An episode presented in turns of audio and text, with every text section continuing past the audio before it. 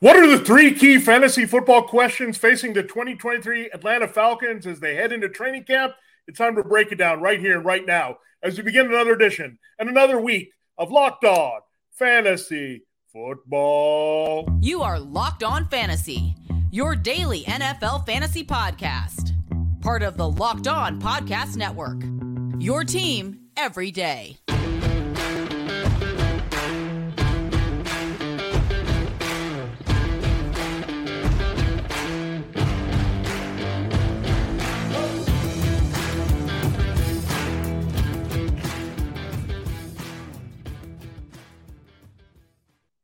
Greetings, everyone, and welcome to another edition of the Locked On Fantasy Football Podcast. As usual, I'm your host, Vinnie Iyer, and I'm not doing this. I'm writing about NFL and fantasy football for sportingnews.com. You can check out my latest articles, including the NFL offseason grades for all 32 teams. Look at the best available free agents and look at good fits for the running backs still available, including Dalvin Cook, Ezekiel Elliott, and Leonard Fournette. So some players out there to check out. Here on Locked On Fantasy Football, we continue our series of core questions going through all 32 teams. We've got 8 down, 24 more to go. If you missed anything with the teams from the NFC East and NFC North, those are up on our archives on Locked On Fantasy Football. Again, thanks for making Locked On Fantasy Football your first listen today. We're free and available wherever you get your podcasts. We're part of Locked On Podcast Network, your team every day, your fantasy football team every day. So we're going to turn our attention to a new division this week. That would be the NFC South. We're going to go in alphabetical order by city name. That means the Atlanta Falcons are today's spotlight team. So a lot of interesting things to explore with the Falcons. A lot of buzz over their rookie running back, Bijan Robinson. That's going to be our number one question. Then we're going to look at Drake London's value in relation to Kyle Pitts. And then we're going to see if Desmond Ridder can give us some sleeper fantasy football value. We've been doing that with a lot of younger starters, including Jordan Love. So we want to see if the Falcons might have a viable guy that we can put in at least as a streamer here in fantasy football for 2023. That's all coming up on today's show. This episode of Locked On Fantasy Football is brought to you by FanDuel Sportsbook, official sportsbook of the NFL. Make every moment more. Visit FanDuel.com/LockedOn today to get started. All right, let's dive in to our first question. Is Bijan Robinson worth the hype as a high first-round pick in fantasy? And how high is his ceiling here? Could he finish as the top running back on the board this year? The answer is yes, and unlimited if you want to go in the order there. I think this kid could really go off. I mean, reality-wise, teams paid a premium to go after him. The Falcons did that. They had one of the best rushing attacks in the NFL, by the way. They only had 2 vacated carries. It's 4th fewest in the NFL. So there's not a lot that is missing from this team there from last year. You have Tyler Allgeier from last year and Cordarrelle Patterson. That was the dynamic deal. When you look at standard leagues, let's see what the production was for the Falcons last year. Standard 22, RB22, so one of the last RB2s for Allgeier because he's more of a power runner. He finished in average half-point PPR scoring at 27. So when you look at that, 22 and 27 were the numbers for Allgeier. You look at Cordarrelle Patterson, he finished as RB30. So interesting there, however you look at it with Patterson, half-point and full PPR. Patterson was valuable, but it's not like they involved Allgeier or Patterson too much in the passing game. So what did that amount to between those two guys? Let's look at it. 295 carries, they 1,730 yards rushing together, pretty healthy number. 391 touches, that is a beautiful number. 1,991 yards from scrimmage and 12 TDs. That's what you got between Allgeier and Patterson. And this is a team that had a 55-45 rushing split. Only the Bears with Justin Fields eating up a chunk of that offensive production had more running percentage last year. So this is a team that runs a lot. You have a potential for that much on the ground that was available from these two guys, almost 2,000 yards from scrimmage, 12 TDs. That doesn't say that Allgeier or Patterson won't get a few touches here and there, but they're going to be regulated to the backup roles, right? And limited backup roles. When you invest that highly in a running back in a draft, you're going to give them the opportunity to shine. And let's look at one of the elite running backs from last year. In fact, the top scorer, Josh Jacobs, what did he have? 2,053 yards from scrimmage and 12 TDs. So that's available here for Bijan Robinson for sure, and then some, because he just could be more explosive than both of these guys. Keep that in mind. Allgeier was pretty good. Averaged a healthy yards per carry. Patterson also very effective on the ground. Now, Allgeier really pushed those 5 yards per carry. Well, look at Robinson. I think he could go over that. That's how explosive this back is, and I think he's a better receiver than either Allgeier, really, than Patterson. I know Patterson's a converted wide receiver, but Robinson more of a natural backfield pass catcher. So the upside is definitely there. The numbers can be had that can put him right up there. So that's why right now in half-point PPR, Bijan Robinson has reached in the expert consensus minds in that format the top tier. So the only running backs ahead of him, Christian McCaffrey, Jonathan Taylor, Austin Eckler. Now, there's a good argument that Robinson should be up there with CMC as maybe the best. I mean, McCaffrey now gets a full season in that elite 49ers rushing offense. Jonathan Taylor working with a rookie quarterback potential or Gardner Minshew. It's either Minshew or Anthony Richardson. You have Austin Eckler in a different style of offense that they could open it up for more opportunities for the wide receivers and other weapons. So it could be a few less catches, but Bijan Robinson, there's nothing that has to change, right? He could be getting the Derrick Henry treatment from Arthur Smith, who was the offensive coordinator in Tennessee before he came to Atlanta. He's installed the run-heavy offense. They could lean on the running game even more with Desmond Ridder at quarterback. So they go for Marcus Mariota, and look, they didn't really put Mariota in position to throw for high volume. Run-heavy team, as we established, for 55% of the time. But this was a 7-10 team last year, too, in terms of the record. So the Falcons are a little bit of a sleeper to steal this pretty weak NFC South. And if they're playing with a few more leads, and that might be the case here, the Buccaneers have really downgraded from Tom Brady to Baker Mayfield. The Saints defense, not what it was here with Dennis Allen losing a few key pieces here. And then you look at the other team in the division, the Panthers, breaking in Bryce Young, potentially at starting quarterback, a different look to their offense as well with a new coaching staff. So there could be a lot of lumps taken by these teams, and you could have a lot of close games in this division alone. And the Falcons have a pretty favorable schedule overall, just like everyone in this division does, crossing over into the AFC South, as some of those foes are on the radar as well. So really good position here, great schedule. Good offense for what Robinson does well. Upside as a receiver. More ability to get higher touches than Allgeier and Patterson combined here. So everything lines up well. And then on top of that, the Falcons returned their two offensive linemen of note that really helped the running game, and Chris Lindstrom and Caleb McGarry. So they took care of the right side of their line. They upgraded the left side next to Jake Matthews with the rookie Matthew Bergeron. So they're better on the left side, they're intact on the right side. There's nothing not to like with this Falcons offensive line. So we're looking at all the factors. The talent of Robinson is number one. That's the thing we weigh. This blocking is fantastic. The offensive play calling is great. The way that they look at the targets are great, because you only have Drake London and Kyle Pitts, and we'll get into their prospects a little bit more in our second segment, but there's not a lot, right, in the passing game beyond those guys. They're still trying to figure out wide receiver. Jonnu Smith, the second tight end, is more of a blocker that they've acquired here. So there are targets also to be had there. We'll get to that with those receivers, but 143 vacated targets. So there's some chances to get those little dump offs and really eat up all the rushing action as well here, on top of getting Allgeier Patterson's targets in the passing game. So everything lines up. It is not too good to be true with Bijan Robinson. The hype is worth it. He's definitely a top-tier running back. And look, don't shy away with the rookie and inexperience. This is the ideal situation for him to produce big time, and that's exactly why the Falcons used a top-5 pick on him.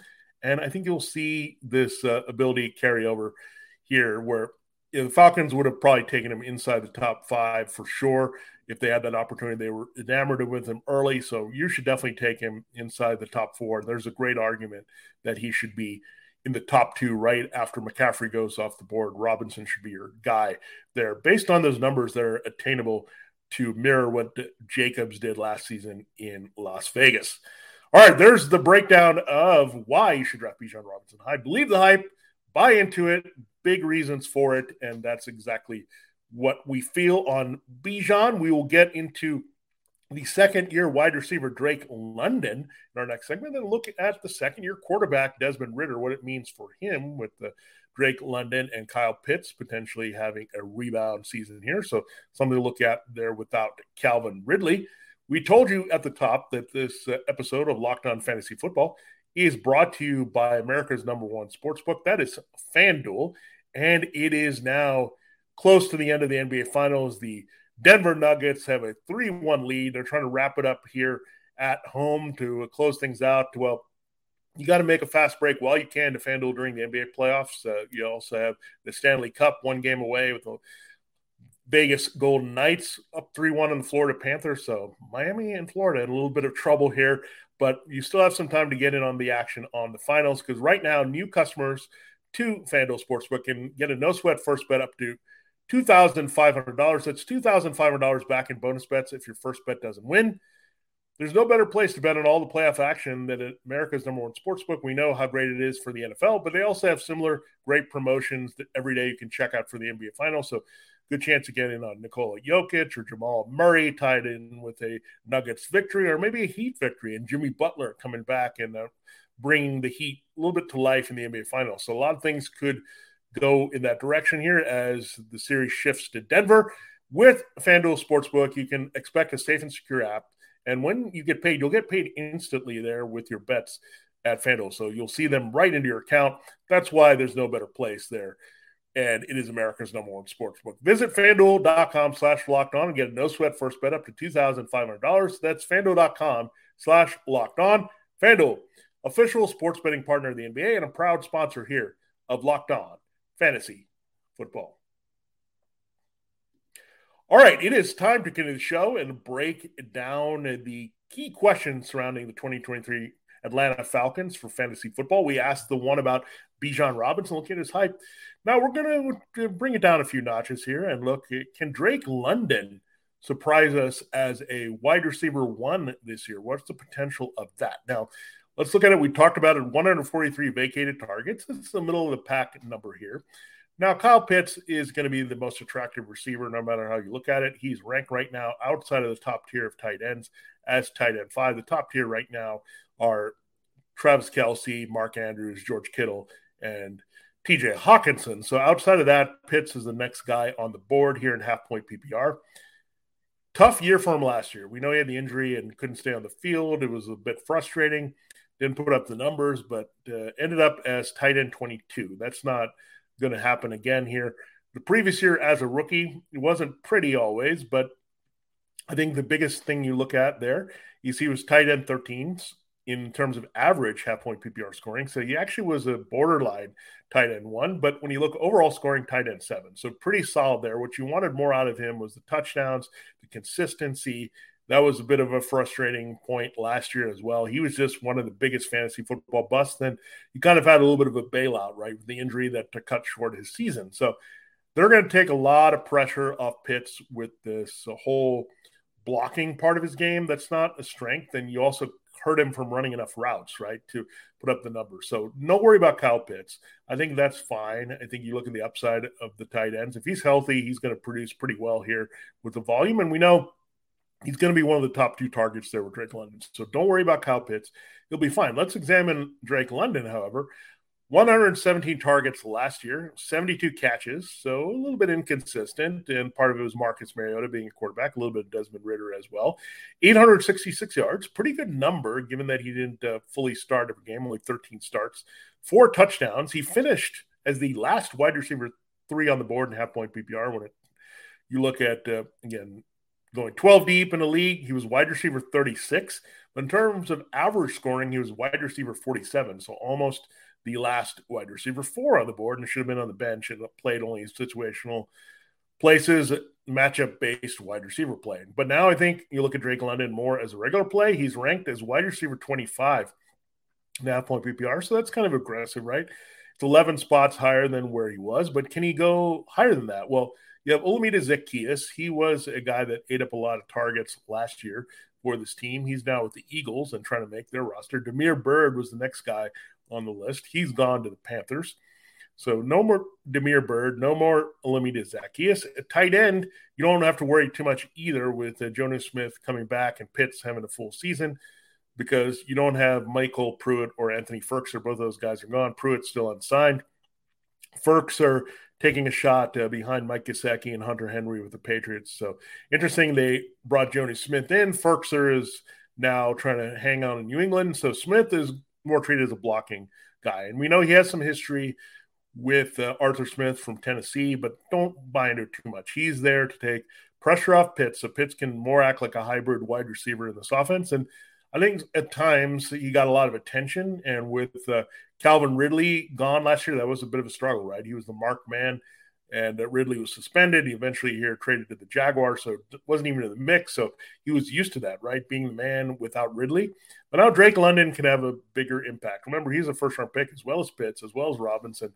So these guys are going to be the key focal points of their offense. And, again, that's why Robinson can get quite involved in the passing game behind London and Pitts. But I think London does have the wide receiver one upside because he's got that big catch radius that can help him in the red zone. I think Desmond Ridder is definitely an upgrade over Marcus Mariota. He's going to look for London a lot more all over the field. It helps that they're both second-year players, right? So they have that draft class chemistry coming in at the same time, working at rookie minicamps and all that stuff from last year. Now the full offseason under their belt to grasp this offense. I think Ridder has a similar playing style to Mariota as well. So look at Drake London. It is looking pretty good here to eat up some more targets. So 117 is the healthy number. Do you figure that could bump up to like 130, 135, somewhere there, and give him a few more catches? But I think he'd be more efficient with those numbers. I think he was a bit of a big play threat at times last year and maybe not used consistently all over the field.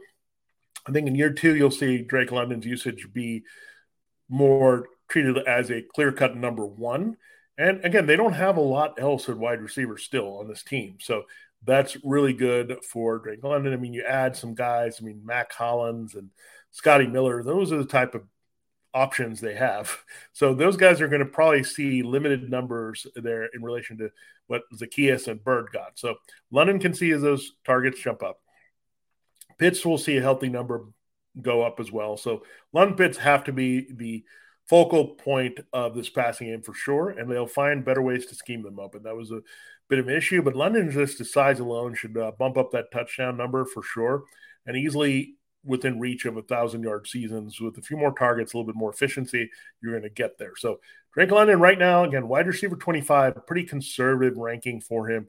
I think he could easily finish in the top 20 and maybe has a little bit of top 12 upside in him, given the way the targets are going to funnel mainly through three guys here. I just don't see Hollins and Miller having that big of an impact here. Hollins is a big play threat outside occasionally, but this is not necessarily a big play offense. Scotty Miller has speed and quickness as well, so you can look at him for those situations, but London, where he's going to make his hay is the touchdowns, and that really can shoot a player up the board really quickly in scoring. We know that, especially wide receiver in fantasy football. All right, there you have a look at the key question with Drake London in the passing game. We will explore one with Desmond Ridder in our final segment here as we break down the 2023 Atlanta Falcons and the key questions there. So we told you about the excitement of giving you all the dominant information you need to know here for your offseason and season in fantasy football. So we're really proud that you're joining us. If you're an everydayer, special shout out to you. That's someone who checks out our podcast every day. We put one up. We're in the summer mode here, so taking a few days off here and there, but we're still bringing you the impact information you need to know here to help you dominate your leagues, however you approach them. Subscribe and follow for free wherever you get your podcasts, including YouTube and Apple. And we're part of Locked On Podcast Network, your team every day, your fantasy football team every day. Everydayers, a programming reminder, we will pivot from the Atlanta Falcons to the Carolina Panthers, and Bryce Young will be on the spotlight there for that team. So we'll talk about Bryce Young. We'll look at the backfield. We'll look at the receiving situation as well, just like we do with all these teams. So we'll get through all 32 teams, 9 down after today and 23 more to go. Time to wrap up the show here on Locked On Fantasy Football and look at Desmond Ridder. And we're going to do this with a lot of these quarterbacks that are buried in the rankings right now. Desmond Ridder at 31.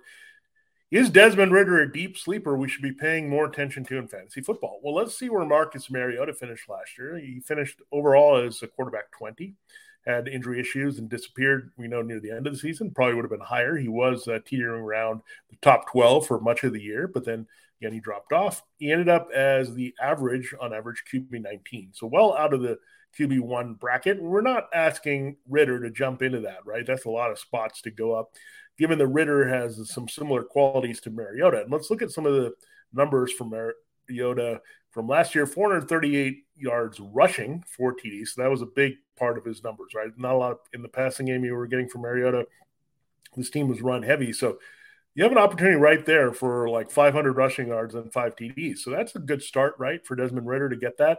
He had 64 rushing yards. I think that number will go up in only 4 games last year. So a lot of things to look at with Desmond Ridder, but definitely has that potential to score a lot on the ground. And that could be the one thing we keep Bijan Robinson from going all the way to the top here. But I don't think he's going to duplicate this in the NFL. 12 TDs he scored for the Cincinnati Bearcats in 2020 on the ground. He did, however, get to 30 passing there in 2021. So he has the ability to put up those numbers. So what we're looking for essentially from Desmond Ridder to have some value is have 20 or more passing TDs and about 5 rushing TDs. Then you have some viability if you add in that rushing total as well, where you can look at Desmond Ridder as a streamer in the right matchups. Again, there's enough weaponry here between Robinson and London and Pitts to put up some decent numbers, the occasional big play to Hollins as well. So overall, I mean, I think there are ways to get to these numbers, and I don't see any reason why Ridder can't push to where at least Marcus Mariota was last year, right? And that's viable. That's a fantasy football backup that you can consider, especially in the right matchups. Maybe you're in the platoon business and you want to have multiple guys and stream the right guy every week.